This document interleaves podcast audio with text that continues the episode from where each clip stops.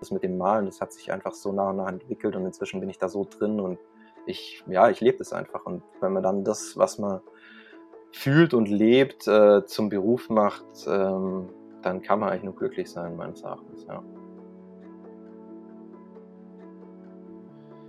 Staffel 3 soll ein Mutmacher sein. Mutmacher für all die, die sich schon immer mal überlegt haben, einen YouTube-Kanal oder einen Podcast zu machen. Oder vielleicht sogar in die Selbstständigkeit im Hobby zu gehen. Dafür habe ich Jonathan alias Wavecolors eingeladen. Er ist Auftragsmaler. Wir unterhalten uns über seinen Weg in die Selbstständigkeit, seine liebsten Projekte und was seine Mutter zu seinem Beruf sagt. Viel Spaß bei Schach mit Würfeln.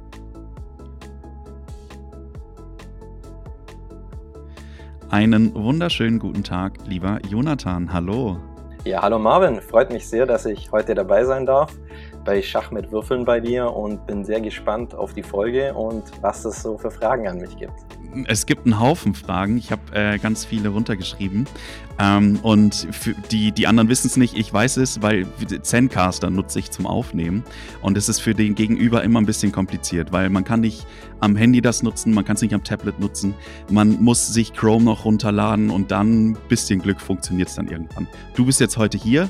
In der Zeit, warum habe ich das erzählt? In der Zeit, wo du alles installiert hast, war ich ähm, auf deiner Instagram-Seite. Es ist Wave Colors.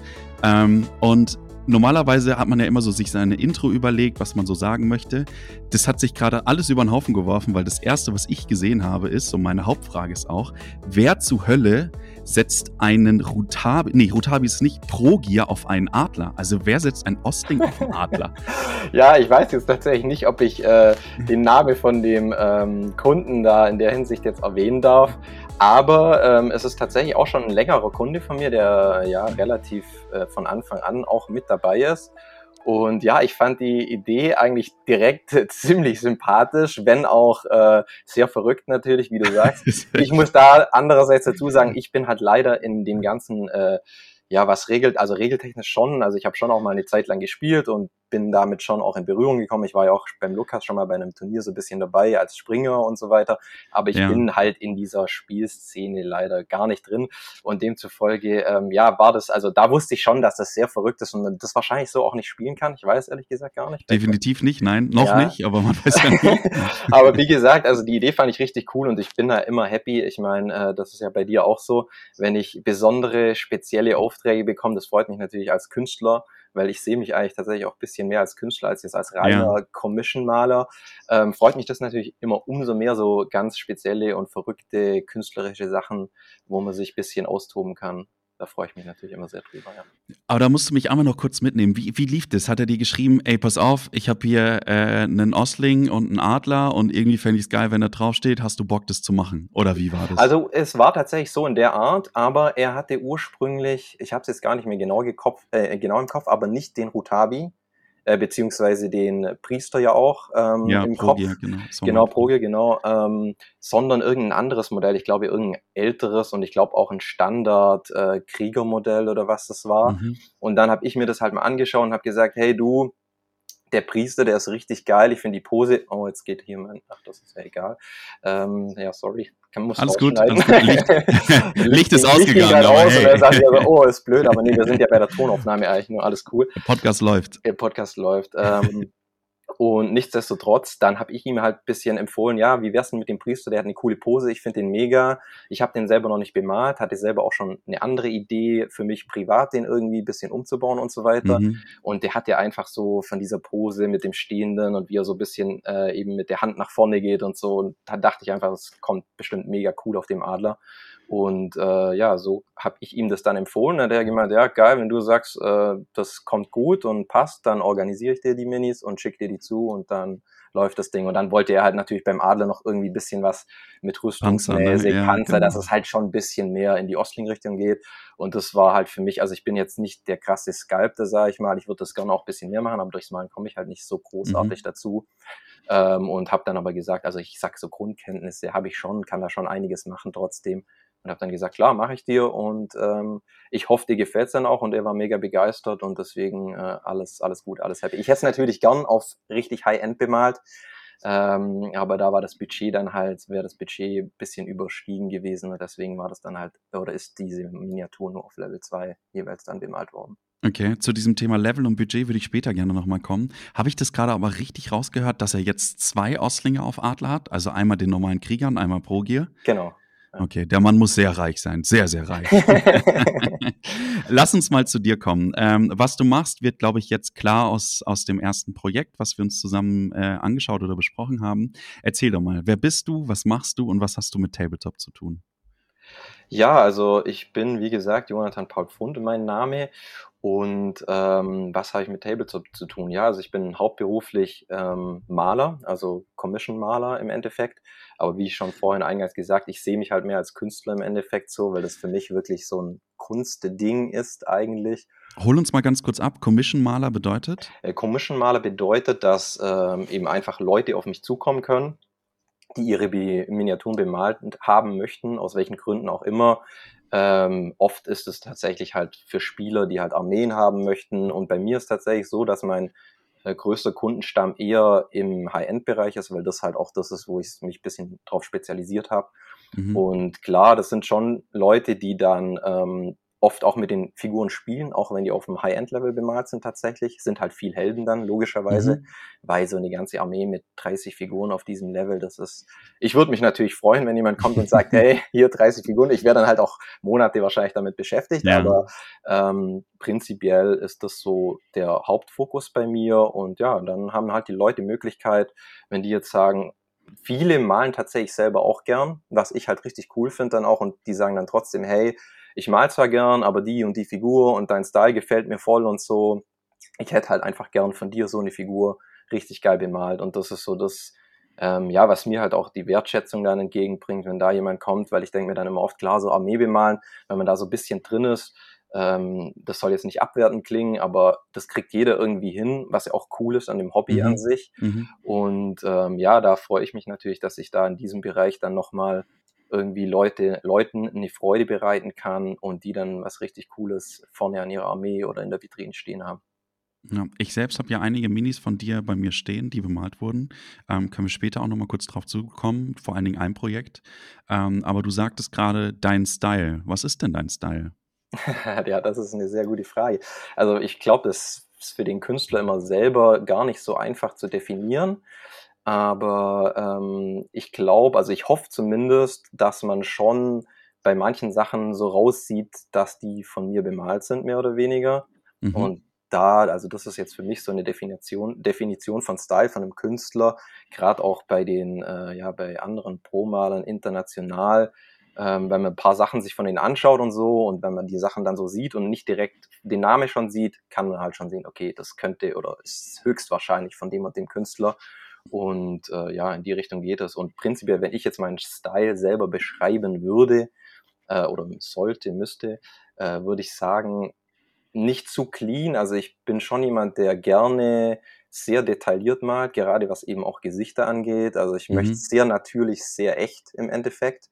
Und echt heißt halt auch gewissermaßen wieder nicht zu künstlich. Da gibt's dann halt auch manche Male, die malen richtig geil, ultra clean, richtig krass. Klar ist das auch cool, und sehe ich auch für manche Projekte sinnvoll an und kommt dann auch gut bei manchen Miniaturen. Aber bei manchen finde ich, ist es, wenn es die Natürlichkeit bisschen verliert und zu clean einfach ist, dann ist es oft, für mich wirkt das dann nicht mehr natürlich. Und da habe ich so ein bisschen, sage ich mal, für mich so ein Zwischenweg. Also so, die ist natürlich und es muss dann auch nicht immer, oder ist für mich dann nicht immer komplett clean. Ähm, und ja, so würde ich meinen Style so ein bisschen beschreiben. Das ist aber auch genau das. Ich habe mir vorhin überlegt, okay, was ist denn dein USP? Was ist der USP von Wave Colors? Wave Colors bist du alleine mit Unterstützung, glaube ich, von deiner Freundin ab und zu, ne? Ja, also mit Unterstützung von meiner Freundin, Familie so ein bisschen. Also größtenteils mache ich schon alles selber, also auch Social Media und so mache ich alles selber. Jetzt YouTube mache ich selber. Es ist schon sehr viel, was ich selber mache, aber ich muss schon sagen, meine Familie, gerade wenn jetzt so Messen Sachen waren wie Essen, auf das Spiel war ich da ja mit einem Stand, das wäre gar nicht gegangen ohne meine Freundin und ohne Unterstützung von meinen Eltern auch teilweise. Also im Hintergrund, die waren dann nicht auf der Messe mit dabei und mein Bruder und seine Freundin waren dann auch noch mit dabei und haben mich großartig unterstützt. Äh, da bin ich auch mega dankbar drum, um diesen Rückhalt und äh, wenn ich da immer was brauche, dass die da dann immer sagen, hey, auch wenn wir nichts damit zu tun haben und äh, das Ganze schon ein bisschen wild finden, wobei mein Bruder ist da eigentlich schon ein bisschen affiner noch dafür, aber mhm. klar, gerade die, die Mädels, ähm, da ist es natürlich irgendwie schon eine ganz verrückte Welt, aber wie gesagt, die unterstützen mich da und da bin ich sehr dankbar drum auf jeden Fall. Ja. Okay, super, super cool. Ja, für mich ist es genau das, was du sagst. Du bist der, der für mich am realistischen malt. Ähm, mit den richtigen Details an der richtigen Stelle. Also die Minis guckt man sich immer sehr, sehr gerne an. Ähm, ich würde gerne auch noch mal auf dieses Thema äh, Wave Colors, also Jonathan, der, ähm, wie sagt man das, so also im gesellschaftlichen Umkreis, da, da würde ich, den würde ich gerne betrachten und dann mit dir gerne nochmal in die Vergangenheit gehen, wie das dazu gekommen ist, dass du heute hier bist. Ähm, die erste Frage, die mir dazu einfällt, ist, ist Mama stolz auf dich? Ja, das ist eine sehr gute Frage. Habe ich sie jetzt so direkt noch nie gefragt, tatsächlich, muss ich gestehen. Ja. Ähm, aber so gefühlsmäßig würde ich schon sagen, dass sie stolz ist, gerade jetzt, wo ich halt tatsächlich das auch äh, komplett selbstständig äh, in, also hundertprozentig mache seit diesem Jahr. Äh, mhm. Äh, auch durch bisschen ja, ungünstige Umstände, sage ich jetzt mal, gewissermaßen. Mhm. Aber jetzt, so nach einem halben Jahr, äh, sehe ich auch, dass ich vermutlich sonst diesen Schritt oder ich weiß nicht, wann ich den Schritt dann wirklich so gegangen wäre. Also vorher, das Jahr vorher, um nochmal darauf zurückzukommen, ähm, habe ich es in 50 Prozent gemacht und war halt okay. eben noch angestellt, 50 Prozent. Und ähm, ich, ja, ich weiß nicht, wann ich diesen Schritt sonst gegangen wäre, weil bei mir war dann schon letztes Jahr schon, als ich eben noch angestellt war, die Frage so im Kopf, ja, wenn jetzt dieser Tag mal kommt, weil mir hat dieser Job dort schon auch Spaß gemacht, war halt ein junges Team und so weiter. Also ich bin eigentlich gelernter Winzer, habe Weinbetriebswirtschaft studiert, also was komplett anderes eigentlich und war dann eben bei einem Winzer angestellt und das war ein junges Team, junger Chef, die waren mega cool und das hat mir eigentlich echt gut getaugt. Dann war halt für mich so eigentlich ein ganz guter Ausgleich zu am Tisch sitzen und malen, äh, weil da war ich halt schon auch draußen oder im Keller und habe tatsächlich so die ja, klassischen Winzerarbeiten halt gemacht, die man so macht, wenn man Wein macht. Mhm. mhm. Äh, und das war ein guter Ausgleich eigentlich. Und ähm, ja, aber um nochmal auf das Mama ist stolz zurückzukommen, ähm, ich hoffe und denke schon, dass sie stolz ist. Ja, und sie ist selber auch eigentlich eine Kreative und macht auch viel verschiedene Sachen über ähm, Seifenherstellung, ähm, ja, mega gute Köchin auf jeden Fall. Und äh, ja, ich glaube, da habe ich schon auch von ihr so ein bisschen was mitbekommen und auch was diesen Ansporn angeht, einfach selbstständig was zu machen. Ja. Ja, okay, super cool. Hat sie vielleicht mal so gesagt, okay, du hast eine Miniatur bemalt, die finde ich richtig schön? Oder bist du irgendwann mal hingegangen und hast gesagt, Mama, komm mal, das ist das, was ich jetzt hauptberuflich mache. Wie gefällt dir das? Ähm, ja, also gerade dieses ähm, Last Alliance Diorama Bilderrahmenprojekt, äh, das hat natürlich schon sie auch sehr beeindruckt und hat ihr sehr gut gefallen auf jeden Fall. Gerade weil halt dieser Prozess dann so auch ähm, schrittweise war und ich dann immer schon immer wieder mal was gezeigt habe, auch natürlich der Familie und so weiter, wie sich das entwickelt und da war ja dann auch bisschen Pressure mit Golden Demon und fertig werden und das war alles mhm. äh, auch eigentlich auch eine Story für sich tatsächlich. Wollte ich eigentlich auch mal also noch ein Video dazu machen. Ähm, ja, und da war sie schon äh, recht begeistert und hat ihr richtig gut gefallen. Aber ansonsten ist so klar, sie will, fragt schon immer, ja, was hast du gerade für Aufträge und was geht gerade so. Und dann, klar, ich erzähle dann halt immer so, aber sie kann halt, wenn sie jetzt keine Bilder sieht oder so, nicht mit allem was anfangen. Ich sage dann, ja, ich bin mal gerade ein Troll und äh, ja, das reicht ihr dann auch. Da muss es dann nicht, dass es dann gerade ist oder so, das hilft ihr halt dann wenig. Aber sie ist da schon auch interessiert und äh, ja. ja. Und, und wie ist es mit deiner Freundin? Ich kenne das jetzt, ähm, ich, ich sitze gerade bei uns im Wohnzimmer und es ist oft so, dass wir einen Film zusammen gucken und ich dann irgendwann auf meinen kleinen Sessel mich hinsetze und dann Figuren anmale und dann heißt es, okay, wir gehen jetzt ins Bett und dann sage ich, guck mal, Jesse, das habe ich gerade angemalt, ist cool, oder? Hast du das auch, dass du deiner Freundin zeigst, guck mal, mein äh, Ostling Adler ist fertig geworden. Was sagst du dazu? Oder ist es bei dir schon so Job geworden, dass es normal ist, da ein geiles Produkt rauszuholen und da nicht mehr das zu präsentieren? Ja, tatsächlich ist es so bei den, also bei den Aufträgen tatsächlich eigentlich kaum, tatsächlich. Mhm. Also wenn dann echt schon bei den privaten Projekten, weil, also klar, mir liegen die Aufträge auch voll am Herzen und das ist mir auch wichtig, aber man hat halt natürlich doch, ich meine, das kennt jeder, der selber malt, zu seinen eigenen Sachen dann irgendwie halt nochmal eine andere Verbindung. Mhm. Und ja, ich zeige meiner Freundin auch nicht alles, was ich privat mal, aber jetzt gerade so die größeren Projekte, eben auch ähm, diese Dioramen-Sachen und so, das zeige ich ihr dann schon auch mal und sage, hey, wie findest du, wie findest du das und das? Und sie ist schon auch ähm, ja, eher eine kreative Person und hat da schon auch eigentlich ein ganz gutes Auge für so ähm, ja, Stilistik und ähm, wie was wirkt. Und dann zeige ich hier schon ab und zu mal Sachen, aber es ist jetzt nicht so, dass ich ähm, bei jeder Miniatur und gerade bei den Aufträgen zu ihr renne und sage, hey, guck mal das und das, jetzt mache ich gerade das und das. Und äh, ja, sie ist da auch nicht so, dass sie da jetzt so krass äh, nachfragt und interessiert ist. Klar, wenn ich okay. jetzt irgendwelche Fragen habe, ist sie schon offen und hilft mir dann auch und gibt mir Tipps. Aber sie ist jetzt nicht so, ja, und was bemalst du jetzt gerade und äh, was ist jetzt gerade? Und das ist dann eher so von mir aus, aber das ist auch völlig okay. Und wenn was? sie da mir dann weiterhelfen kann, manchmal oder Tipps gibt äh, oder wie sie was findet, dann passt das auch. Was war die letzte Mini, die du ihr gezeigt hast? Ah. Sehr gute Frage. Dadurch, dass ich das nicht jetzt direkt beantworten kann, bestätigt das jetzt schon meine Antwort, die ich gerade Ja, kann. fair, fair, ja, definitiv. ähm, aber ich würde tatsächlich sagen, ähm, ich glaube, der Bilderrahmen tatsächlich auch. Und das ist jetzt ja auch schon wieder eine Weile her. Also so ja, okay. Ja. Um einfach die, die, die zuhören, nochmal abzuholen. Ähm, Johnny hat ein unfassbar geiles Diorama in dem Bilderrahmen gebaut. Ähm, Last Alliance, ähm, ich glaube, die Klassiker sind drauf, ne? Gilt Galad, Sauron. Ähm, Sauron schlägt, glaube ich, alle weg. Äh, es ist unfassbar krass. Muss man sich mal anschauen. Ähm, wie lange hast du dafür gebraucht?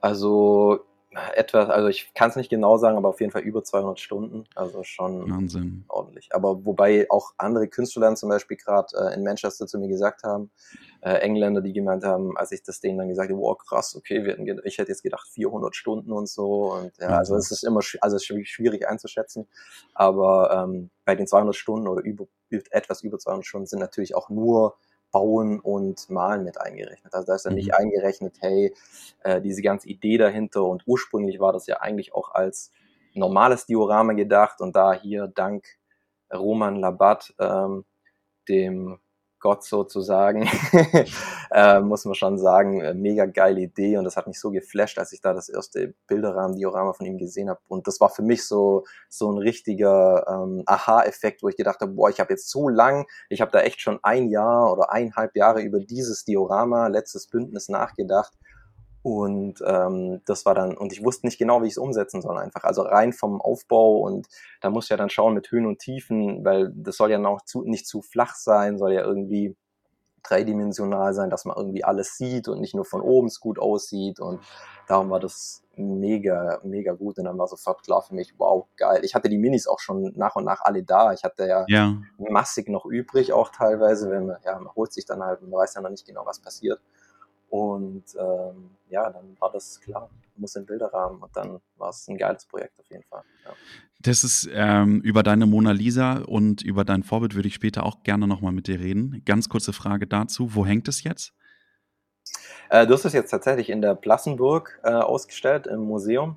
Also richtig cool. Das war auch irgendwie über einen Zufall.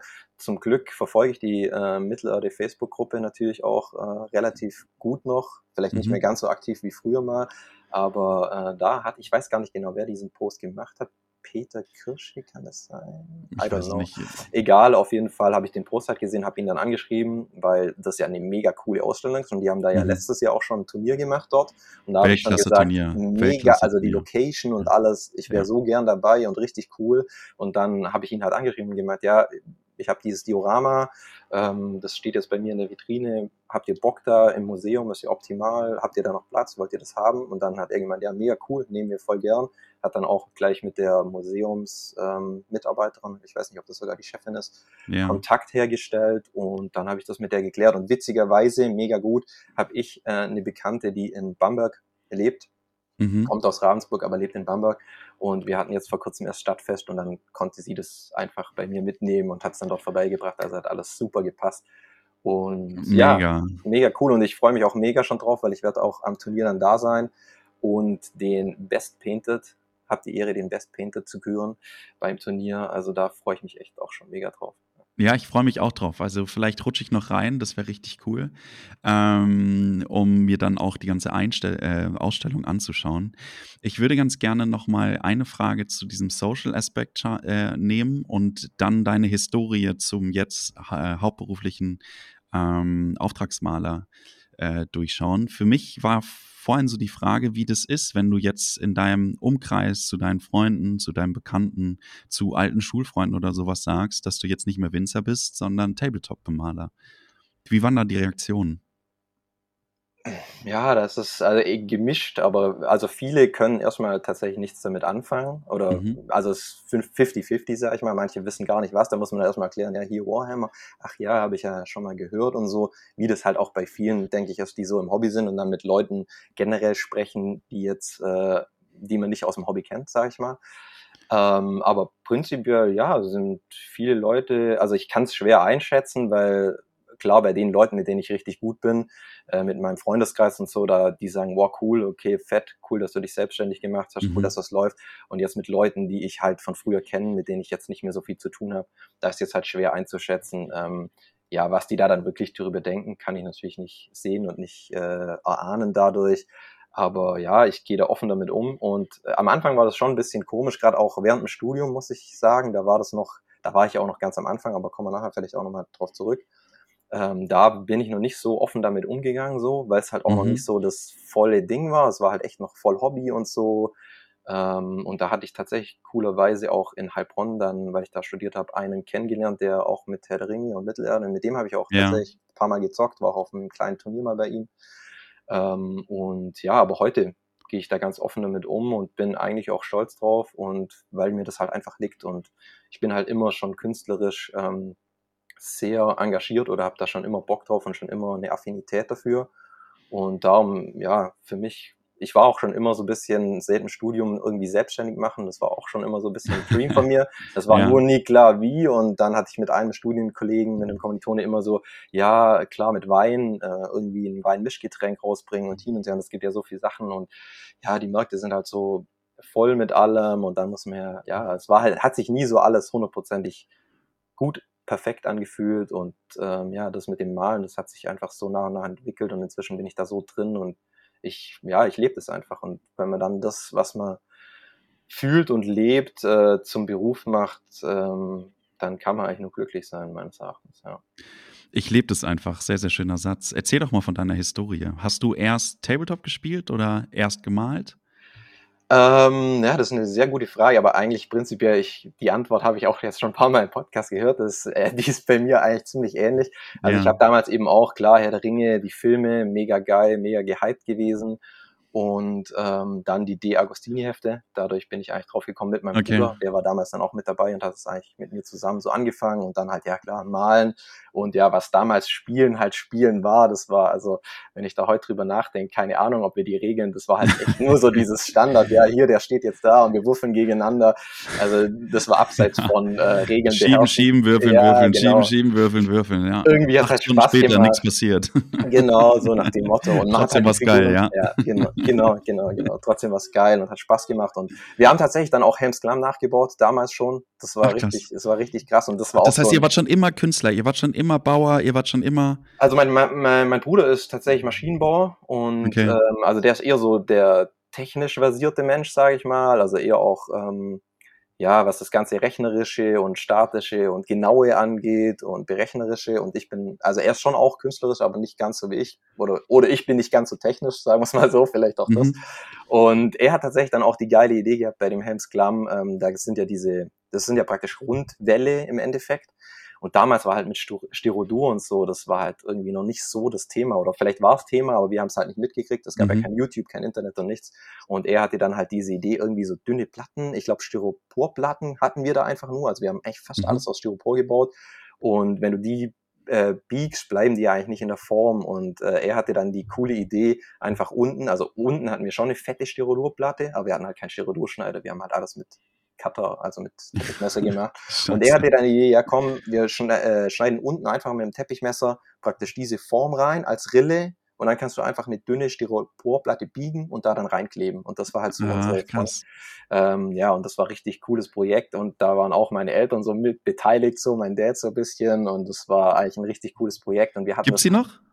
Leider nein, leider nein. Also ich muss, muss leider gestehen, die war ewig lang im Keller. Wir haben die dann auch noch umgezogen ähm, in das äh, neue Haus, wo wir dann rein sind mit meinen Eltern zusammen, weil vorher waren wir halt nur in der Wohnung, da war das dann alles recht eng. Wir hatten auch noch zusammen ein Kinderzimmer ewig lang. Und äh, ja, die gab's halt ewig, wurde dann halt nicht mehr benutzt und äh, ich bin dann halt auch nicht mehr im Hobby gewesen, klar, so wie es eben auch bei allen ist. Jugendalter, man hat andere Interessen und dann war das gar kein Thema mehr. Und die Helmsklamm war zwar noch da, Äh, und war auch noch da, bis ich dann mehr oder weniger wieder reingekommen bin durch YouTube, HTL und so weiter. Also eigentlich haben wir die Figuren zufällig wieder gefunden, um jetzt mhm. wieder die Story aufzugreifen, wie das mhm. dazu kam. Mein Bruder und ich vor, boah, wann war das jetzt? Äh, sieben Jahren, acht Jahren, irgend sowas. Okay. Und äh, dann, wow, cool, das war halt irgendwie in Sommerferien noch damals oder so boah, cool, geil, die Figuren gab's ja noch Herr der Ringe und krass, lass mal gucken, da gibt's da noch was. Und dann waren wir eigentlich beide so ein bisschen angefixt und hatten das eigentlich gar nicht mehr auf dem Schirm. Und dann dachte ich so, ja, guck einfach mal auf YouTube, vielleicht gibt's ja irgendwas. Und dann, ja, HTL-Channel, mega geil, Buff, okay, geil, die erklären die Regeln, was gibt's Fetteres so. Und dann äh, war ich halt sofort wieder geflasht und habe dann ähm, ja mit Malen halt auch wieder angefangen, mir wieder paar neun, ich glaube, ich hatte da noch ein paar unbemalte sogar. Mhm. Habe auf jeden Fall langsam wieder angefangen, habe gedacht, boah, geil, hey, das taugt mir einfach so mega, hat, hat mega Bock gemacht. Dann halt auch mit Facebook, habe dann irgendwie einfach auch auf Facebook dann halt mal Fotos, ich glaube, von die Erebor-Zwerge waren das damals. Ja. Ähm, die hatte ich bemalt und ja, zur heutigen. Konntest heute, du damals schon malen? Ja, also komischerweise, also damals, als wir Kinder waren, das war halt, ja, also man hat halt Farbe drauf geklatscht, ja. mal ganz ehrlich. Aber dann, wo ich das dann eben vor sieben, acht Jahren, ich, leider habe ich das Jahr jetzt nicht genau im Kopf, aber ist ja, ja macht nichts, alles gut, ja, genau. Ähm, da war das dann, keine Ahnung, als ob ich das irgendwie vorher schon länger gemacht hätte und so. Also es ist einfach gelaufen. Also es war jetzt nicht so, dass ich natürlich, habe ich damals nicht gemalt, wie ich heute mal, das ist schon klar. Aber Wäre auch komisch, wenn, ne? Wäre auch sehr komisch, komisch wenn, aber ja. ich habe mich halt nicht so wie jemand gefühlt, der jetzt anfangen würde mit Malen und sagt, wow, krass, wie geht das? Und das war irgendwie so in mir drin, keine Ahnung, und es lief gleich gut. Aber ich glaube, das haben schon einige Leute, die da ein bisschen affiner sind, dass die, wenn die Figuren anfangen und zu bemalen, bei manchen läuft es halt richtig geil gleich und manche tun sich halt am Anfang noch ein bisschen schwer. Ich meine, äh, darum sind wir alle verschieden, gehört ja auch dazu. Ja. Das heißt aber, du, du hast schon so ein Gespür einfach dafür gehabt, für Farben, für verschiedene Schichten. Hast du direkt, äh, weil wenn ich jetzt mich anschaue, ich bin kein guter Maler, ich kriege jetzt dadurch, dass ich recht viele Figuren ähm, schon in der Hand hatte und angemalt habe, immer einen besseren Standard hin. Also auch in, ich entwickle mich da. Aber bei mir war das zum Beispiel die ersten Figuren. Mein lieber Freund Bastian Barberg sagt immer gerne, ich hatte Lippenstift auf meinen Haartrim. Da sind heute immer noch welche da, weil ich dieses, ich kannte dieses Thema Wash nicht. Ja, ja. ich habe in meinem Kämmerchen alleine angefangen. Ich kannte dieses Thema Schichten nicht. Ich kannte Trockenbürsten nicht. Ähm, hattest du das schon drauf? Hast du damit angefangen oder welche Techniken hast du am Anfang genutzt? Ja, also Trockenbürsten auf jeden Fall. Das habe ich auf jeden Fall gemacht. Und mit den Washs, das war natürlich da, als ich dann praktisch wieder angefangen habe, schon auch so ein Game Changer, weil man kannte das halt, damals gab es Washs mhm. ja noch nicht. Und das war schon so, wow, krass, okay, jetzt mit den Washs, da brauche ich eigentlich eine Grundfarbe, hau dann Wash drauf, äh, mach da noch bisschen Dry-Brushen oder so und hab dann eigentlich schon einen ganz geilen Effekt, den man halt damals noch gar nicht so erzielen mhm. konnte. Also es war halt einfach, und auch Wet Pellets und so, das war halt damals, also ganz damals noch gar kein Thema. Und dadurch, ich glaube, das schon auch diese... Ganz kurz, sorry, ja. kurzer, kurzer Fun Fact, ich habe mir auch so eine Wet Pellet gekauft, ich kann damit überhaupt nichts anfangen. Ich kann damit überhaupt nichts anfangen. Ich mache immer mein Döschen auf, meinen Pinsel rein, mal meine Figur an und weiter. Okay. Ich, ich habe hab einen guten Vorschlag für dich. Du kommst einfach mal zu einem Workshop zu mir und dann kann man dann mal... da reden wir auch gleich nochmal drüber. Ja, ich glaube, den habe ich dringend notwendig. Den habe ich wirklich dringend notwendig. Alles gut. ähm, ja, nee, und ich glaube einfach so, dass echt diese ähm, Hilfsmittel oder diese Weiterentwicklung, die da in diesem Bereich, gerade was Miniaturen bemalen angeht, in der Zeit dann schon gegeben war, dass mir das schon auch viel geholfen hat. Also wenn mir jetzt wieder, wenn ich dann wieder angefangen hätte, nur mit diesen Standardfarben und äh, ohne Washs oder ich war, also heutzutage benutze ich nicht mehr viel Washs, aber es war halt so, um diesen Start hinzukriegen, glaube ich schon wichtig, ja. Wie, wann war dann der Moment, wo du gesagt hast, okay, ich mache Auftragsmalereien? Erinnerst du dich noch an das erste Modell, für das du Geld bekommen hast? Ja, ich erinnere, ah, ich bin mir nicht hundertprozentig sicher, ob es das erste war, aber es war auf jeden Fall einer eins, der ersten. Einer der ersten ähm, und das war ähm, eine Moria Armee tatsächlich auch, also es war nicht ein Modell. Ähm, und das war auch, also ich habe während dem Studium dann praktisch schon angefangen, ähm, äh, ja, Auftragsbemalungen anzunehmen oder Aufträge anzunehmen ähm, weil einfach Leute gefragt haben, um jetzt wieder auf diese Erebor-Zwerge zurückzugreifen. Mhm. Da habe ich ihm ein Foto auf Facebook in der Gruppe gepostet und das hat halt, kam halt mega gut an. Ähm, und ich hatte halt keine Ahnung, also ich habe halt das gepostet, dachte, ja, ich zeig mal, was ich so ja. mal und so, so wie es halt jeder macht, ist ja auch cool. Das ist ja auch das Positive an Social Media andererseits, dass man von anderen was sehen kann. Und ja, und dann kamen irgendwie die ersten Leute auf mich zu und haben gefragt, ja, bemalst du auch für Leute? Und ich wusste gar nicht, dass es überhaupt geht. Also es war für mich gar kein Thema. Und dann habe ich gesagt, ja, klar, warum nicht? Ja, ich bin jetzt eh im Studium und so, bisschen Geld nebenher verdienen, voll cool. Und dann war meine erste Armee, äh, oder das erste, was ich dann bemalen durfte, ähm, eine Moria Goblin Armee mhm. tatsächlich. Und das waren, boah, ich weiß gar nicht, äh, auch so 20, 30 Modelle oder so waren das schon, 30 Modelle. Ähm, und das war halt echt, äh, also ja, ich, die Erfahrung muss man wahrscheinlich machen, aber das war halt echt so ein Preis, wo äh, da kannst du dich eigentlich nicht hinsetzen und malen. Also auch wenn du es nebenher machst, würde ich das keinem empfehlen tatsächlich. Ich weiß nicht, ob man da nachher vielleicht auch noch kurz drauf kommen, aber das ist halt so, da sind wir wieder bei dieser Wertschätzung. Klar verstehe ich, wenn Leute dann halt sagen, hey, das überschreitet mein Budget, aber wenn ich da halt dann ja ein paar müde Euro pro Modell, also das braucht man niemandem erzählen, der ein bisschen selber malt, dass das eigentlich ja eigentlich nicht fair ist. So muss mhm. man einfach so sagen, wie es ist. Mhm. Ja. Aber wie gesagt, ich war damals, mir war das im Endeffekt damals egal. Damals erzähle ich es auch für andere Leute vielleicht, die da vielleicht anfangen. Ähm, auch da, man sollte sich halt nie unterm Wert verkaufen und der Wert ist ja trotzdem im Endeffekt auf jeden Fall schon mal die Zeit, die man dafür braucht, meines Erachtens. Ähm, und ja, aber wie gesagt, damals, äh, das ging halt so bei mir los und war für mich auch cool. Ich will da auch nicht, bin da auch nicht nachtragend. Äh, ich habe ja auch gesagt, ich mach's, muss ja niemand sagen, er macht es dafür. Das ist ja das andere. Und ja, damit ging das los und dann hat sich das so weiterentwickelt und weiterentwickelt und weiterentwickelt und kam immer mehr und ähm, ja, genau. Ja, wahrscheinlich sind das auch einfach Erfahrungen, die einem in der Selbstständigkeit ich will nicht sagen, ja doch, vielleicht gut tun in dem Moment. Ähm, manchmal ist es auch, sowas will ich nicht mehr, um zu wissen, was man will, ja, wo man sich dann entwickelt. Dann hast du, ähm, du hast es vorhin angerissen, dann hast du lange Zeit 50 Prozent gearbeitet, du hast eine Winzerausbildung gemacht, was ja eigentlich auch so ein kleiner romantischer Traumberuf von, von Leuten ist. Ähm, dann hat sich das so entwickelt, dass du in Corona-Zeiten, wenn ich das richtig mitbekommen habe, ähm, das nicht mehr machen konntest und hast dann gesagt, okay, jetzt gib ihm, ähm, ich mache jetzt komplett Auftragsmalerei. Erinnerst du dich noch an den Tag? Erinnerst du dich, wo du dann die endgültige Entscheidung getroffen hast? Wo vielleicht so dieser Schalter sich umgelegt hat und gesagt hat, ich habe jetzt den Mut, ja, auf jeden Fall, aber da muss ich noch mal ganz kurz vielleicht vorher ausholen, nur um das noch mal so ein bisschen Gerne, einzuordnen ja. zeitlich. Ähm, ich habe praktisch meine Winzerausbildung gemacht, da war das auch noch nicht mit ähm, Tabletop dann Thema generell. Mhm. Das kam dann wirklich dann erst praktisch nach der Ausbildung, als ich das Studium dann draufgesetzt habe, während dieser Zeit. Und nach dem Studium bin ich tatsächlich erstmal ähm, in einen festen Job eingestiegen, im Produktmanagement, ähm, Vollzeit ja. Und das habe ich zwei Jahre lang gemacht und da habe ich halt nebenher dann eben trotzdem noch Aufträge bemalt und halt für mich privat auch noch gemalt. Mhm. Und dann hatte ich halt eine 40-Stunden-Woche, teilweise halt auch dann mehr, eben, ja, wie es halt dann so ist in der, in der Wirtschaft. Und ähm, habe nebenher dann halt noch irgendwie in der Woche 10 Stunden, 15 Stunden oder so gemalt. Und ähm, dann hat halt meine Freundin dann irgendwann auch gesagt, ja, hey, ähm, ja, schön und gut, cool, ich unterstütze dich da auch und stehe da hinter dir, aber das wird halt vielleicht ein bisschen viel und man will ja dann auch mhm. Zeit für Freunde haben und andere Hobbys und so weiter, äh, unter anderem Surfen, daher Wavecolors, okay. um das nochmal ah, kurz. schön, schön, ja, ja. Das ist so mein, eigentlich mein Haupt-Favorite-Sport-Hobby so und ähm, ja, genau. Und dann bin ich eben bei vom Fass. Ich habe halt einfach gemerkt, auch der Job, das war halt krass. Das war halt eigentlich mehr als ein 100% Job so rein mhm. vom Umfang her und von allem, was was äh, ja was da für Aufgaben angefallen sind immer, weil es eben Produktmanagement Wein und Spiritosen war. Also es war nicht nur Wein, sondern auch noch Spiritosen da mhm. dabei bei vom Fass. Ich weiß nicht, ob das jetzt jemand kennt. Ich will jetzt hier keine, keine Werbung betreiben, aber ja, ähm, nur für Wavecolors Werbung heute. Genau, nur für Wavecolors Werbung.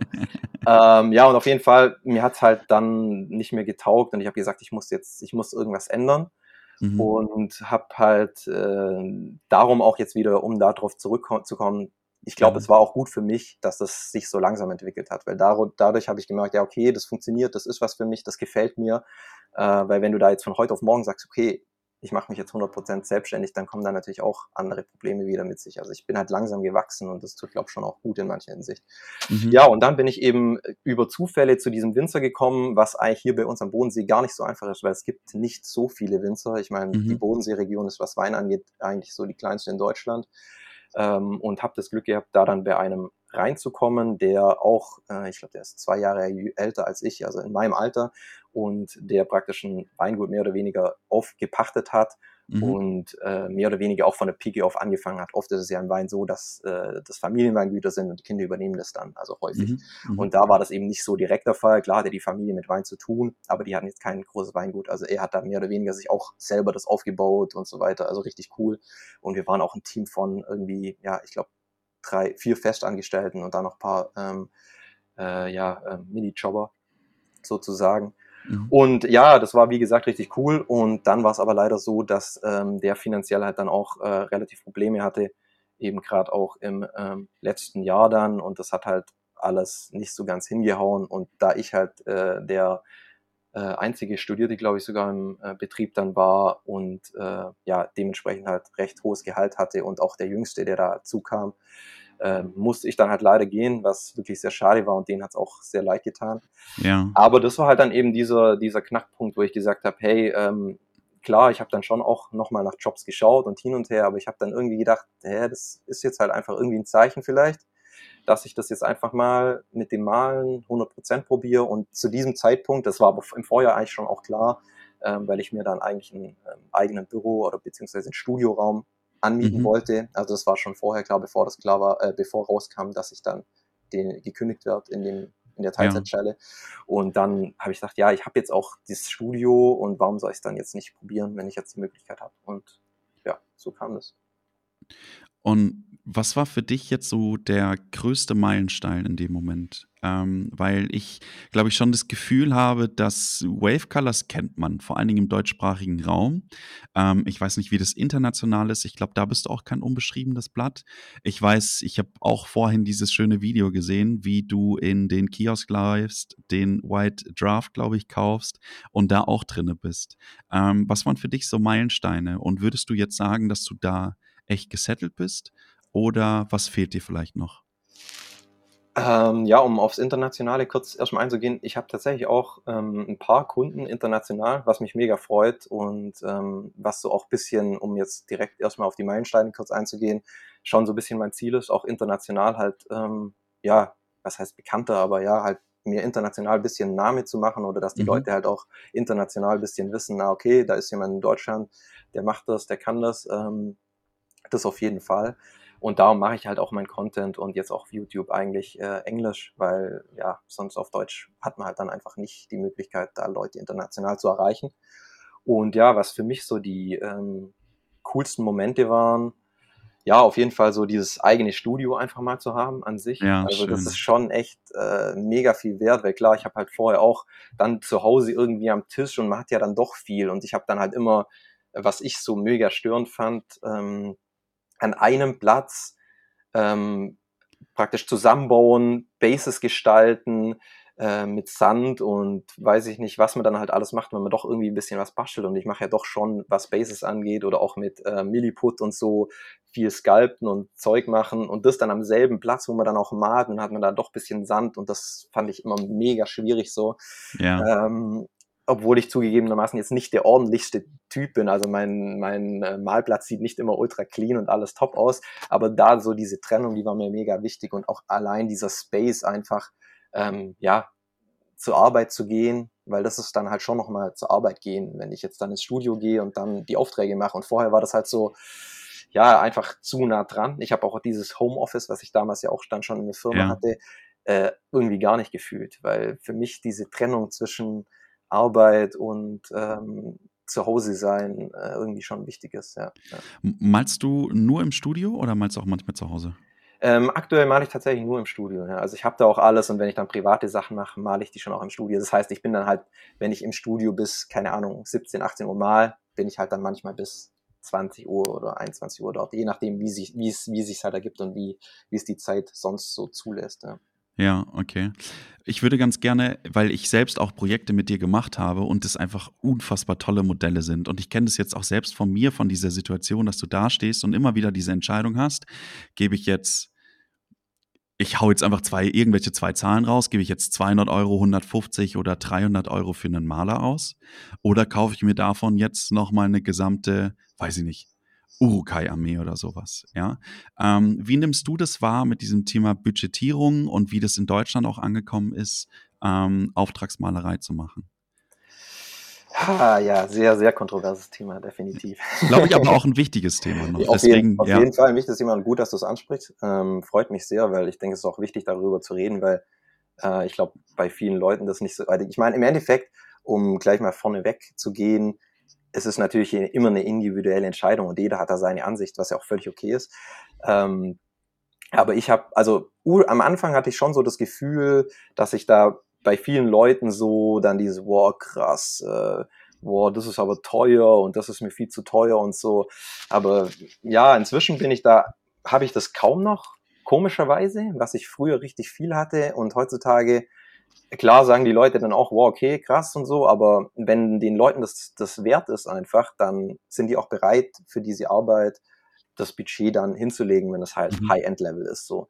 Und das habe ich, da bin ich auch mega dankbar dafür, dass ich das jetzt echt so ein bisschen etabliert habe, dass ich da echt Leute anziehe, die das dann halt auch suchen und damit fair sind und cool damit sind so.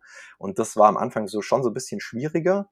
Ähm, aber vielleicht war das auch am Anfang ein bisschen dadurch, dass ich halt diese Levels und diese Strukturierung noch nicht ganz so definiert hatte. Das ist jetzt schon ein bisschen klarer und ich denke, das ist schon auch was Wichtiges, gerade als äh, Auftragsmaler oder als Studio, mhm. um da zumindest ein bisschen einen Anhaltspunkt zu geben. Klar kann man es nie genau sagen, weil jedes Modell ist irgendwie ein bisschen anders, aber zumindest um dem Kunde halt so eine Möglichkeit zu geben, ja, hey, okay, das High-End-Level ist jetzt schon krass teuer und wenn das Budget halt für dich nicht da ist und du mit den Figuren spielen willst und die geil aussehen sollen, dann tut es vielleicht auch das Level 2 einfach für einen Held oder so.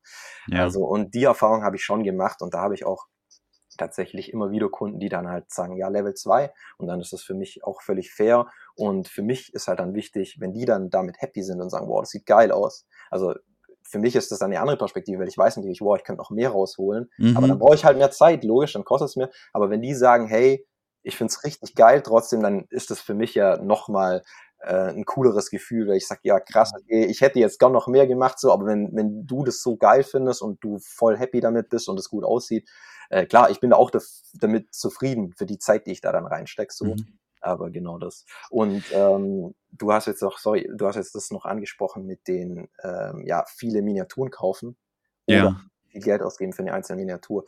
Ja. Äh, da kann ich natürlich jetzt nur aus meiner Sicht sprechen. Also ich verstehe jemand, der sagt, hey, geil, oder ich, ich kenne das ja selber. GW bringt jetzt irgendwas Neues raus. Gerade jetzt ähm, Beispiel Age of Sigma, Cities of Sigma. Mega geile Modelle.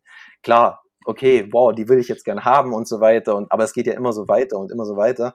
Und für mich ist halt so dieses Ding, äh, ich verstehe das, dass man die neuesten Modelle haben will, aber ich weiß auch definitiv, und das wissen wir alle, dass sau viel, und ich selber auch, traurigerweise, äh, sau viele unverpackte, äh, verpackte, unbemalte Minis zu Hause habe. Und dann ist halt für mich so diese ja, Fragestellung, ja, was bringt mir das jetzt, wenn ich sage, wow, ich habe das und das, ich habe die komplette Range oder was weiß ich, aber es ist halt nicht bemalt so. Äh, wenn ich dann sage, okay, ich bemal das selber nach und nach, alles cool, aber ich denke mir, ich stelle mir halt dann so für mich, also aus, also aus meiner Perspektive als Maler, äh, die Frage, hä, mach's, warum wird's nicht für dich mehr Sinn machen, da vielleicht zwei Sets, die irgendwie 300, 400 Euro kosten, zu verkaufen und dann hast du zwei geile Modelle, äh, geil bemalt in deiner Vitrine stehen, die dir richtig gut gefallen und die sind dann halt nicht mehr verpackt irgendwo im Regal, sondern die sind dann geil in deiner Vitrine, mit denen kannst du spielen und ja, also ja, das ist halt immer so, das, das verstehe ich halt aus meiner Perspektive nicht. Tausende Sachen haben und dafür gibt man eben das, das Geld stimmt, aus. Ja. Mhm. Da ist es egal, wenn ich Tausende von Euro investiere, aber für den Maler ist dann, äh, ja, keine Ahnung, da sind mir dann halt 200 Euro, um jetzt irgendwie Zahl wieder zu nennen, ja. zu teuer finden. Ja. Also. Ja, ja, ist, glaube ich, die Thematik irgendwie dann oft so Masse anstatt Klasse, ja. Und ich, ich kann es nur von mich sagen. Ich habe mir von dir, ähm, vielleicht kannst du das noch ergänzen, ähm, ich habe mir einen Nekromanten von dir anmalen lassen, ich habe mir einen Mumak anmalen lassen, den ich unfassbar schön finde. Ähm, ich habe mir jetzt einen Arzog anmalen lassen. Das ist ehrlicherweise mein Lieblingsmodell von dir. Ähm, einen Legolas und ähm, einen Banner für AOL das ich einfach so krank finde. Und das ist, glaube ich, auch das, äh, um, um, ich habe eine Kappe auf, um die mal vor dir zu ziehen. Diese Qualität an, an verschiedenen Themen und auch für die Freehands, das kann ich nur empfehlen. Also dieses Banner gerne mal schreiben, wenn es jemand sehen möchte. Das ist unfassbar schön. Das ist unfassbar schön. Das ist, ähm, ich muss, äh, ich hole dich jetzt wieder komplett zurück auf den Boden der Tatsachen, weil ich mit dir meckern muss. Sich hier zu trauen, Age of Sigma anzusprechen, ist schon richtig mutig. Du kannst aber noch die, äh, den Turnaround bekommen mit meiner nächsten Frage, was du denn an der Herr der Ringe Tabletop Community schätzt. Ah, sehr gute Frage, sehr gute Frage. Ja, also ich finde, also ich muss dazu, ich muss gestehen, ich bin halt in der Age of Sigma oder anderen Communities nicht so krass. Klar, Star Wars Legion, tatsächlich ja. ein bisschen. Aber was ich so ähm, schätze an der Mittelerde-Community ist tatsächlich, dass wirklich, also für mich ist das irgendwie mega familiär. Also es mhm. ist einfach eine familiäre Community und das ist halt, denke ich, auch mega viel wert. Und ich glaube, davon lebt, leben auch die Leute in der Community dass man sich halt schon so irgendwann mega untereinander kennt und man weiß, ah ja, der ist der. Und selbst ich weiß ja, wer bei Turnieren irgendwie äh, relativ gut dabei ist oder wer auf jedem mhm. Turnier mhm. ist und so. Und ich habe mit den Leuten, also gerade zum Beispiel, du hast ja auch einen Johann zum Beispiel ähm, in einem Podcast schon dabei und keine Ahnung, also ich habe jetzt noch nie groß mit dem gesprochen oder so. Der hat bei der BWM einmal gewonnen und hat dann von mir diesen bemalten, so ein bemaltes Diorama von den Waldläufern beziehungsweise Schwarzwaldläufern ja. äh, gewonnen.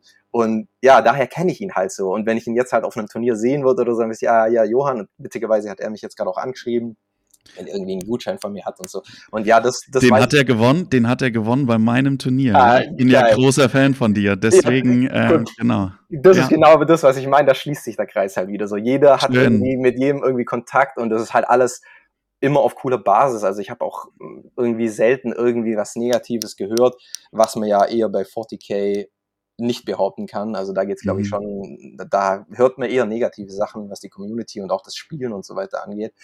Ähm, und da muss ich sagen, das ist halt einfach mir. Und deswegen, ich fühle mich da auch wohl und bin auch mega happy, dass ich da ähm, einen großen Kundenstamm so aus dem Mittelerde-Bereich habe äh, weil die Leute einfach alle, also ich habe noch nie, wie gesagt, noch nie negative Erfahrungen dort gemacht. So. Ja. ja. Ist es dein größter Kundenstamm?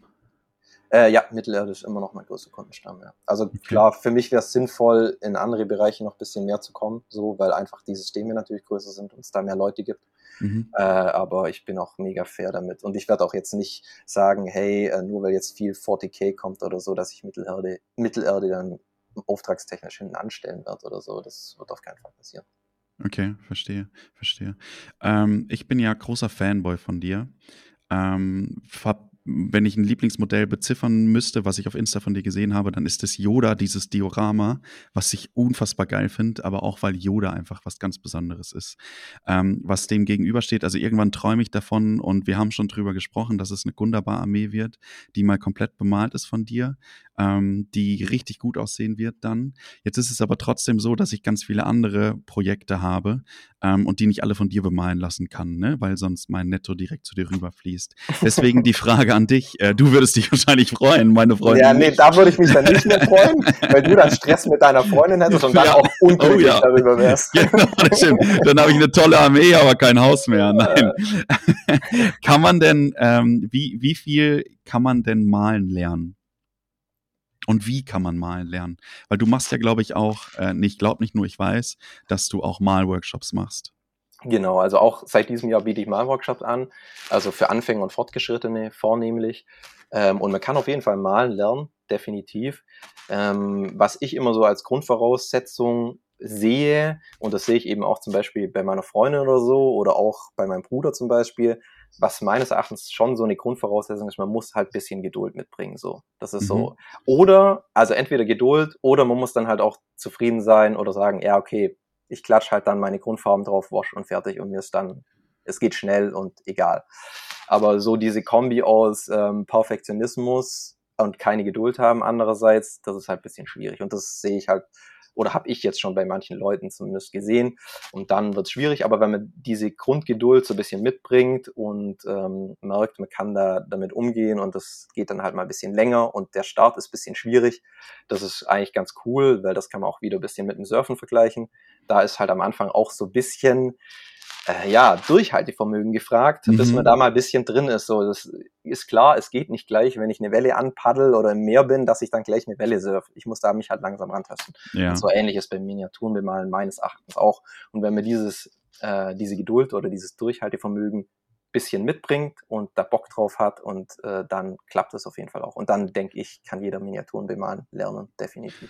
Wenn wir dann auch mal kurz äh, die letzten zehn Minuten noch ins Detail dazu gehen, was sind denn für dich so Schritte? Was, was sollte man als erstes beherrschen? Ähm, Trockenbürsten, richtig Trockenbürsten, bis welchem Moment nutzt man Washes oder schichtet man, welche Techniken gibt es überhaupt? Und dann auch, für mich eine spannende Frage, vielleicht die als erstes, ähm, was hältst du von Contrastfarben? Ja, sehr, sehr gute Frage. Also ich muss sagen, am Anfang war ich direkt so, boah, GW, die wollen jetzt einfach wieder nur mit irgendeinem neuen Produkt Kohle machen so. Mhm. Und äh, dadurch, dass ich eben auch die Wash dann seltener benutze äh, inzwischen, dachte ich, ja, Contrast, das war für mich einfach nur so ein Wash in einer, in einer anderen Verpackung im Endeffekt, unter einem mhm. anderen Namen so. Aber ich muss auch gestehen, ich hatte es bis dahin noch nie probiert, habe es nur in Videos gesehen und hin und her. Und dann habe ich mir irgendwann mal doch mal eine geholt und ich muss sagen, die haben auf jeden Fall ihre Berechtigung. Das hat sich ja dann auch nach und nach so in der Community so rausgestellt. Mhm. Und selbst im High-End-Bereich kann man damit echt coole Sachen machen. Und das hätte ich tatsächlich nicht gedacht am Anfang. Ach krass, mhm. okay, mhm. richtig cool. Also gerade so um ein Beispiel kurz zu nennen, ähm, gerade so Leder oder so, da habe ich ähm, ein Contrast Woodland oder Wild Wood oder so heißt das, weiß nicht genau, so, eine, so ein Ja, ja, ja. Und das ist einfach mega geil, wenn du so Leder malst und dann relativ hell gehst und dann dies, äh, dieses Contrast, dieses Braune so drauf tupfst oder ja, tupfartig drauf machst. Äh, ist jetzt schwierig zu erklären, aber auf jeden Fall, wenn ich das da, wenn man das dafür verwendet, finde ich, kann man einen ziemlich geilen Ledereffekt hinbekommen, weil Leder ja oft so ein bisschen fleckiger ist, so ein bisschen wie so, mhm. ja, fettiger, sage ich mal. Ähm, und damit äh, zum Beispiel ist es ganz cool. Oder auch für Non-Metallic Metal zum Glazen für Glazes ist es ganz geil. Ähm, also es hat auf jeden Fall äh, viele, viele Vorteile, was ich am Anfang echt nicht gedacht hätte und dachte, ja, okay, es ist halt für Einsteiger und da macht es auf jeden Fall auch Sinn. Klar, wenn ich jetzt eben einfach weiß grundiere und da meine Contrast drauf mache, das ist auch sowas. Vor 15 Jahren oder so, 20 Jahren, das hätte sich keiner vorstellen können. Ja. Also das, das ist so, dass man so schnell eine Miniatur bemalen kann und sie sieht dann trotzdem ähm, einigermaßen, ja, ja also genau. Game ready aus. So, ja. ja. Ja. Was sind denn, ähm, vielleicht können wir anhand deiner Workshops das mal durchgehen, was, was bringst du denn gerne so bei? Was sind denn so Lerndinger, die man machen kann? Also was man, also im fortgeschrittenen Bereich ist natürlich sowieso, ähm, also mache ich viel Non-Metallic Metal. Das ist auch echt tatsächlich was, was äh, recht oft häufig gefragt ist, so, weil halt gerade die Leute, die jetzt, sag ich mal, länger malen und mit Metallic-Farben viel gemalt haben und äh, die sagen dann, wow, krass, Non-Metallic Metal sieht geil aus. Und das war bei mir damals auch so äh, ich fand das sah halt einfach mega geil aus und ich habe mhm. gesagt, ich will diese Technik, ich will das unbedingt irgendwie hinkriegen. Und meine Versuche da am Anfang, das ist auch wieder sowas, wo wir wieder beim Geduldsthema sind, das war auch, äh, ja, ähm, abseits von Gut und Böse, was ich da gemacht habe. Da habe ich auch mhm. Fotos gepostet. Ich habe natürlich auch, das machen auch viele den Fehler, dann direkt mit irgendeinem farbigen Non-Metallic anfangen. Also blau, rot oder so. Rot, blau, Non-Metallic Metal so. Weil das, das so, die Masterclass ist, oder was? Ja, das ist halt nochmal so ein Schritt. Also im Idealfall fange ich halt mit Silber an, weil Silber meines Erachtens am einfachsten, also klassisches Silber einfach. Ja. Und ich hatte damals halt auch den Fehler gemacht, habe mit Blau angefangen, habe das dann auch auf Facebook gepostet da war dann auch so, hey, soll das Non-Metallic Metal sein? Und ich, ja, stimmt, irgendwie so richtig bin ich da auch nicht damit happy. Und ich muss da halt auch reinwachsen und das äh, probieren und das ist halt auch viel Übung. Klar, ist cool, wenn es einem jemand zeigt, das nimmt ähm, viel Zeit von der Uhr, sage ich mal, mhm. äh, um da schneller voranzukommen und schneller reinzusteppen ähm, um, ja, und was, was, was biete ich noch an oder was macht noch Sinn? Klar, ich meine, für Anfänger, das ist logisch, da geht es dann erstmal auch hauptsächlich um Farben. Wie benutze ich den Pinsel? Wie trage ich Farben auf? Wie muss ich Farben verdünnen? Ähm, welche muss ich Farben verdünnen? Ja. Meines Erachtens, also müssen tut man gar nichts, aber stimmt, meines Erachtens, ja. meines Erachtens macht es Sinn auf jeden Fall. Ja, ja, okay. Würdest du sagen, dass wenn man ähm, bei dir von einem Malworkshop rausgeht, eine Non-Metallic Metal. Ja. Ist das richtig? Ja, sorry. Ja. Äh, dass man es danach kann? Also ich sag, also wenn man es noch nie vorher probiert hat, sage ich ganz ehrlich, man kann es nicht so, was man davon erwartet, wie man es können möchte. Mhm. Also man, man weiß, was man tun muss so ein bisschen, aber im Endeffekt, und das sage ich auch immer den Teilnehmern, und viele zum Glück verstehen das auch gleich von Anfang an, die sagen, hey, ich weiß genau, wenn ich jetzt zu dir in den Workshop reingehe und ich mache das, ich gehe jetzt nicht mit der Erwartung raus, dass ich das genauso malen kann wie du. Also diese Erwartungshaltung muss man einfach ablegen, leider. Aber man hat ähm, die Werkzeuge an die Hand gelegt bekommen, um zu wissen, wie muss ich was machen. Und dann muss man es einfach üben und das ist dann halt viel Learning by Doing auch im Endeffekt. Ja. Ja, Wie gesagt, okay. es, nimmt, es nimmt halt Zeit von Ruhe. Also klar, ich habe mir das vieles selber beigebracht, aber ich habe da halt auch einige Jahre dafür gebraucht, um das Non-Metallic Metal so zu malen, wie ich es jetzt mal. Und ich sag jemand, der zu mir im Workshop kommt, der braucht da dann eigentlich nicht einige Jahre dafür. Ja. Okay. Das kann, das kann ich schon, also ja, ich will jetzt da keinen irgendwelche ohne Gewährleistung natürlich. Nee, aber, darum geht es ja gar nicht. Genau, aber so, so rein gefühlt äh, würde ich das so sagen. Ja. Okay. Was lernst du gerade, was du noch nicht kannst und wer ist dein Vorbild? Ah, was lerne ich gerade, was ich noch nicht kann? Also, ähm, hm, also ich muss sagen, OSL, da. Was ist OSL? Hilf mir. Also äh, Objective Source Lightning. Okay. Das, das, ich würde schon sagen, dass ich es kann. So, ich meine, das ist ja auch das, was ich jetzt bei deinen Sachen gemalt habe. Aber ich sag, da geht auf jeden Fall noch mehr nach oben, da ist auf jeden Fall noch Luft nach oben. Mhm. Ist immer Luft nach oben, klar, keine Frage. Ja, ja, ja, Aber bei dem noch am meisten im Verhältnis jetzt zu äh, Non-Metallic Metal und äh, OSL. So, das mhm. sind so für mich die zwei ähm, most oder ja, die zwei wichtigsten fortgeschrittenen Techniken, wo es dann weitergeht in High-End-Bereich, meines Erachtens so. Und alles andere sind ja viele, also gerade Layering oder so, das ist ja schon eine Technik, die fängt mir ja dann schon irgendwann an, wenn sag ich mal, wenn man jetzt angefangen hat und man malt ein paar Jahre oder ein Jahr oder weiß ich nicht, mhm. oder vielleicht auch schon vorher, je nachdem, wie viel man halt auch bemalt hat in der Zeit, dann fängt man ja schon zum Beispiel mit Layering, fängt man ja schon vorher an. Und mhm. Layering ist ja dann auch wieder so eine Technik, die kann ich ja auch perfektionieren. Also wenn ich richtig gut Layering betreibe und richtig viel Layer mal, dann sieht es natürlich auch geiler aus, als wenn ich jetzt nur zwei, drei Layer male oder so. Ja, klar. Also das heißt, ähm, meines Erachtens geht es dann irgendwann oder für mich nicht mehr unbedingt mehr um, ja, welche Technik kann ich jetzt noch nicht oder so, sondern eher so diese Perfektionierung davon dann. Ja. Okay. Und wer ist dein Vorbild? Also ich habe kein, ein, kein, keine einzelne Person, sage ich mal, aber es gibt schon so ein paar, also Roman Labat ist auf jeden Fall schon, weil für mich, äh, Roman Labat unterscheidet sich für mich von anderen Miniaturenmalern dadurch, dass er für mich tatsächlich auch mehr ein Künstler ist. So darum würde ich ihn vielleicht so mit am ersten oder ja, am ehesten, wenn ich jetzt eine einzelne Person nennen müsste, als ein Vorbild ähm, bezeichnen, weil er für mich eher so diese künstlerische Rolle ausfüllt. Ja. Was jetzt meines Erachtens, klar, ähm, die Spanier, Angel Giraldes und so, auf jeden Fall auch top, mega Sachen. Ich schaue mir die Sachen auch gern an. Ähm, oder Sergio Calvo und so weiter. Aber die sind für mich halt mehr so in diesem, die malen halt perfekt einfach. Die malen einfach krass, aber so dieses künstlerische fehlt mir so bei denen zum Beispiel ein bisschen. Und das ist halt sowas, wo ich in Roman Labat deswegen eigentlich ein bisschen mehr feier oder für mich mehr als Vorbild sehe, weil er da ein bisschen ja. gefühlt irgendwie kreativer noch ist. Ja. Okay. Wie viel Leidenschaft ist bei dir in jeder Mini drinne? Gibst du, jetzt meine letzte Frage für heute, nee, meine vorletzte Frage, ähm, wenn du so ein Projekt abgibst, ist da auch immer so noch der Moment dabei, wo du denkst, ah, die würde ich gerne behalten?